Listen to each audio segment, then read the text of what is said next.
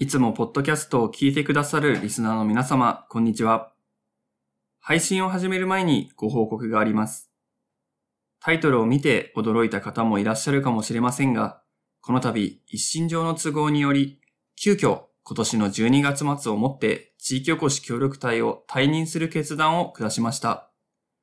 それに伴い、今回の配信を南美濃は移住ラジオ M ラジ最終回としてお送りいたします。最終回となると、どうしても寂しく悲しい雰囲気になってしまいがちですが、いつも通りのテンションで台本作成、収録、編集作業を一つ一つ丁寧に行ったので、リスナーの皆様も普段通り、いつも通り最後まで聞いてください。それでは最後の M ラジスタートです。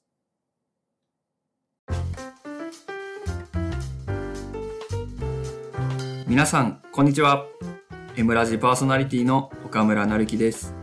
この番組は、長野県南美濃村の現役地域おこし協力隊員が、地方移住のリアルや村の様々な情報を発信し、南美濃村を一人でも多くの方に知ってもらうことを目的に始めたラジオになります。今回もぜひ最後までお付き合いください。さて、あっという間に12月に入り、年の瀬も間近になってまいりました。稲谷から見える南アルプス、中央アルプスの山頂はしっかり雪が積もって白くなっていますね。一年を通して見てもこの季節は空気が澄んでいて山の景観が最も美しいと個人的には感じております。一方、景観が美しいのに比例して朝晩の冷え込みは一段と厳しくなってきましたね。特に朝通勤する際、フロントガラスが凍っているのを見ると、ああ、もう12月だなと、いよいよ冬本番だなと痛感しております。冒頭でもお伝えしましたが、今年の12月末をもって、急遽地域おこし協力隊を退任する関係で、今回の配信が M ラジ最終回となります。最後の配信で何をテーマに話すかかなり迷いました。まだ南の村の村長、藤代英文さんも一回も登場してないので、村長をゲストに招いて最後トークするのもいいななんて思っていたんですけれども、立つ鳥、後を濁さずという言葉があるように、これまでの配信を振り返りながら、お世話になったゲストの方や、そしてリスナーの皆様への感謝の気持ちを存分にこの最後のエピソードを通じてお伝えしていければと思っていますので、短い時間にはなりますが、最後までお付き合いいただけると幸いです。さて、この M ラジですが、皆さん、突然ですけれども、いつから始まったかご存知ですか？うーん、どれぐらい前だろうなと。途中から M ラジを聞いている方は、もしかしたらわからない方もいらっしゃるかもしれません。えー、この南美濃は移住ラジオ M ラジは、今から遡ること、約1年10ヶ月前、2022年2月に収録機材や音声編集の知識ゼロ、ど素人の状態から、ポッドキャスト、インターネットラジオ番組の配信を始めました。2022年の1月、ご縁があって、長野県南美濃村の地域おこし協力隊に着任し、当時はまだ25歳、今もう26歳で間もなく27歳になるんですけれども、25歳と協力隊の中ではかなり若手の部類に入ると思いますが、自分のミッションと絡めて、そして自分の強みを活かして、地域おこし協力隊だからこそできることは何だろうと真剣に考え続けた結果、ポッドキャスト番組の配信に挑戦することを決意しました。まあそれ以外にもですね、まあ自分の強み、人と話したりすることが好きだなと。あとは2020年の2月ぐらいですかね、新型コロナウイルスの影響で生活が一変しました。そういったコロナ禍の中で、働き方、在宅勤務などの関係もあり、ポッドキャストの需要が高まってきたっていうのも一つの、理由であります。あとは、全国の自治体を見ても、まあ、当然 SNS、インスタグラムや旧ツイッター、まあ、X などを使って情報発信している自治体も多いですけれども、ポッドキャスト、音声配信を通じて、地域おこし協力隊が活動している方がほとんど先行事例がなかったという理由から、まあ自分がこれでやり始めたら、先駆者、パイオニアとして一つ面白いんじゃないかなっていうのも思ったのも、え、理由の一つではあります。まあ以上の理由から、役場職員の方に、ポッドキャストの企画書を提出した当時の様子を今でも本当に鮮明に覚えています。まあ、やりますとね、言ったのはいいんですけれども、もう何、何十ページ、何十ページは言い過ぎですかね。何ページにわたっての、ポッドキャストとはまずこういうものだよという。ポッドキャスト自体が全然その当時知られてなかったので、役場の方にどうポッドキャストの魅力だったりとか、まずそもそもポッドキャストとはどういったものなのかというのを全部企画書の方に載せまして、で今後自分がこういう風な方針でやっていきたいというのも全部企画書の中に掲載して役場の方に見てもらいました。で、実際にプレゼンをしてやりますと言って、見事承諾を得たのはいいものの、そこからは本当に苦難の連続でした。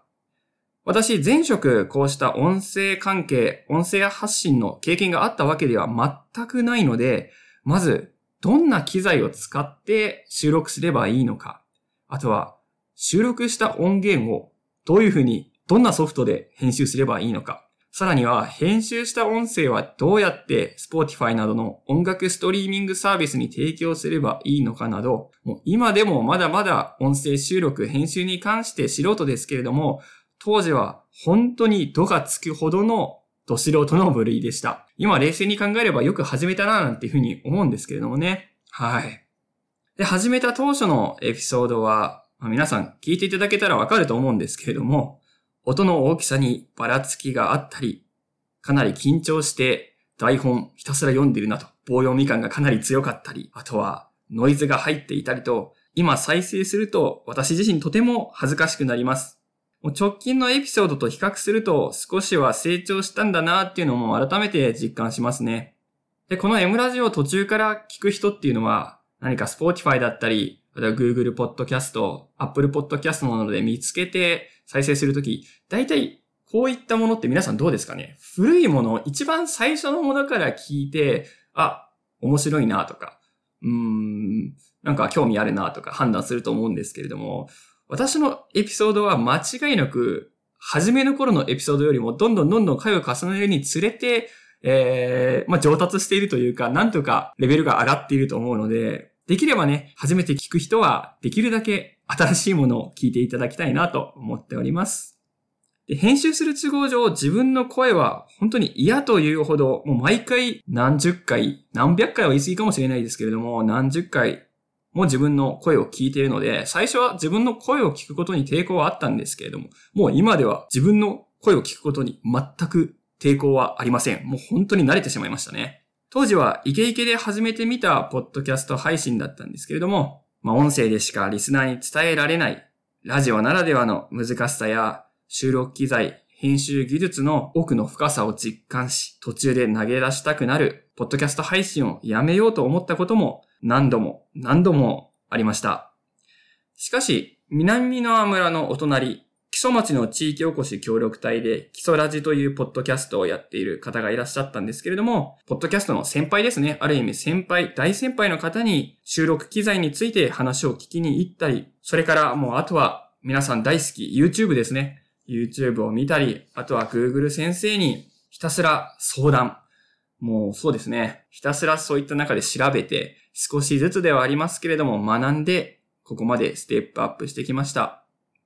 また、そうですね。これ以外にも、あとは自分の配信してるものを実際に村民の方から、あ、誰々さんの回聞いたよとか、紹介してくれたお店知らなかった。今度行ってみようかなとか、あとはインスタグラムの DM、ダイレクトメッセージを通じて、えー、メッセージをいただいたりとか、そういった自分のエピソードを聞いて反響があった。そういったことが非常に自分の中ではモチベーション、やりがい、えー、なっていました。本当にありがとうございます。まあそんな形で1年10ヶ月続けてきたわけですけれども、まあいろいろ試行錯誤した結果、最終的に、まあ皆さん興味はないと思うんですけれども、音声収録はイエティという今この私の目の前にちょうどある高さ25センチほどのマイクなんですけれども、イエティというコンデンサーマイク、そして音声編集はオーダースティというアプリを使用して、Spotify をはじめとした、また Google Podcast、Amazon Music、Apple Podcast を中心とした音楽ストリーミングサービスに配信。あとはインターネットで南美濃はラジオとか検索していただいても簡単に聞けるような形で全国、世界中ですね。日本だけじゃなくて世界中に音声を配信、発信していました。これまで作成したエピソード数は63個。ちなみに、ポッドキャスト配信を始めた2022年2月から9月、約半年間ですね、半年ちょっとの間は、毎週配信しておりました。今考えると無謀だろと思うんですけれども、当時は毎週配信して、ある意味アップアップパンク状態でしたね。で、さすがに毎週は厳しいぞと。こんなんじゃ自分の体も持たないし、質も下がっちゃうなということで、2022年の10月からはシーズン2という形に、えー、形を少し変えまして、ちょっと BGM をつけたりとかね、内容も少し変えて、まあ、11月まで2023年の11月約1年間、各週2週間に1回のペースで配信を続けてきました。で、この今まで配信してきた63個のエピソードなんですけれども、それらのエピソードの総再生回数、聞かれた回数ですね。全部合わせると約3500回になります。これを平均すると、一つあたりのエピソードは50回ちょっと聞かれたという計算になります。まあ一概にね、これが多いのか少ないのか、まだまだ少ないとは思うんですけれども、まあその63個のエピソードの中でゲスト出演者数の合計は、なんと50人、50人の近隣市町村の方々に協力して、この M ラジは成立しておりました。本当に50人もいるんだなと数えてびっくりしたんですけれども、ありがとうございました。あとは YouTube や、そうですね、Instagram などの SNS と比較すると、影響力は小さかったかもしれません。しかし、ゲストを呼ぶことで人とつながる縁、また音声だけでお伝えする温かさはポッドキャストならではの最大の魅力、強みだと信じて、これまで配信を続けてきました。本当にこれまで、ポッドキャストを継続して定期的に再生し続けてくれたリスナーの皆様、それから私と一緒にポッドキャスト番組を作り上げてくれた、出演してくれたゲストの皆様、本当にありがとうございました。さて、えー、いよいよエンディングのお時間近づいてまいりました。今回のエピソードは M ラジ最終回ということで、これまでのポッドキャスト配信を振り返りながら、私、岡村が思ったこと、感じたことを一方的に喋ってきました。この活動を通じて、本当に多くの村民、もう例を挙げると、キリがないんですけれども、酒屋さんだったり、パン屋さん、青果店、カフェの店主、さらには小学校の校長先生など、幅広い世代、そして業種の方をゲストに迎え、多くの人とつながることができました。私自身、ポッドキャストの配信をしていなかったら、間違いなくつながることがなかった人、たくさん大勢いると思うので、本当にポッドキャストを通じて、より多くの村民の方と通じ合って、そこからまた別のイベントの仕事であったりとか、えー、そういった中で話が進んで、より人間関係が円滑に進められたなと思っております。本当にありがとうございます。で、それ以外にも、時にはですね、そういったトーク、ゲストとのトーク以外にも、南美濃村の昔話、全部で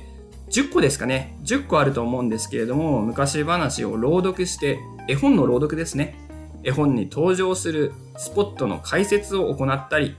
まあ、1から10全部のスポット解説できたかというとそういうわけじゃないんですけれども、実際に現存してモデルが残っているとこに関しては、ほとんどポッドキャストで取り上げて解説をしてきました。それ以外にも、京ヶ岳バーティカルリミットなどの村の一大イベント、ちなみに村の三大イベントは、京ヶ岳バーティカルリミット。こちら5月ですね。5月下旬。それから、夏8月に開催されている大芝高原祭り、それから10月上旬から下旬にかけて行われているイルミネーションフェスティバル、この3つが村の3大イベントなんですけれども、特に私が注目してというか、えー、スポットを当てて紹介したのが、5月に開催されたトレイルランニングレースですね。京ヶ岳バーティカルリミット。イベント直前には大会運営者や歴代の優勝者にインタビュー取材に行くなどの工夫も凝らしてきました。ゲスト出演者に出演のアポを取って収録本番が初めましての状態というのがこのポッドキャストほとんどなんですけれども、そんな状態の中、パーソナリティとして相手が何を話したいのか、あとは話しやすいように次の展開をこう頭の片隅で考えながら進行することに全集中していました。収録前や収録後の雑談の中でゲストの方の人生観、それから考え、あとは仕事の熱意、情熱をお聞きできることが本当にこれ一つの収録以外の楽しみというか自分の中で、ま喜び、うん、お勉強に本当にいい経験になっておりました。でその経験の中でこういつも話しているうちに刺激をもらってあ自分も頑張ろうと。何か頑張ってみよう。まあ、ポッドキャストでも何でもいいんですけども、仕事頑張ろう。もっともっと挑戦しようと気持ちを前向きにしてくれました。この12月末をもって、地域おこし協力隊の活動は終了しますが、この貴重な経験を活かして、今後の人生、そして次の仕事に取り組んでいきたいと考えています。ここまで長い間、約1年10ヶ月間、ポッドキャスト配信を継続できたのは、お忙しい中、ゲスト出演を快く引き受けてくれたゲストの皆様と、拙い素人の番組でしたが、定期的にエピソードを再生し続けてくれたリスナーの皆様のおかげです。本当に、本当にありがとうございました。M ラジはこれで終わりますが、またどこかで元気に皆様にお会いできることを楽しみにしております。以上、長野県南美濃村地域おこし協力隊の岡村成樹でした。1年10ヶ月間、本当にありがとうございました。それでは、さようなら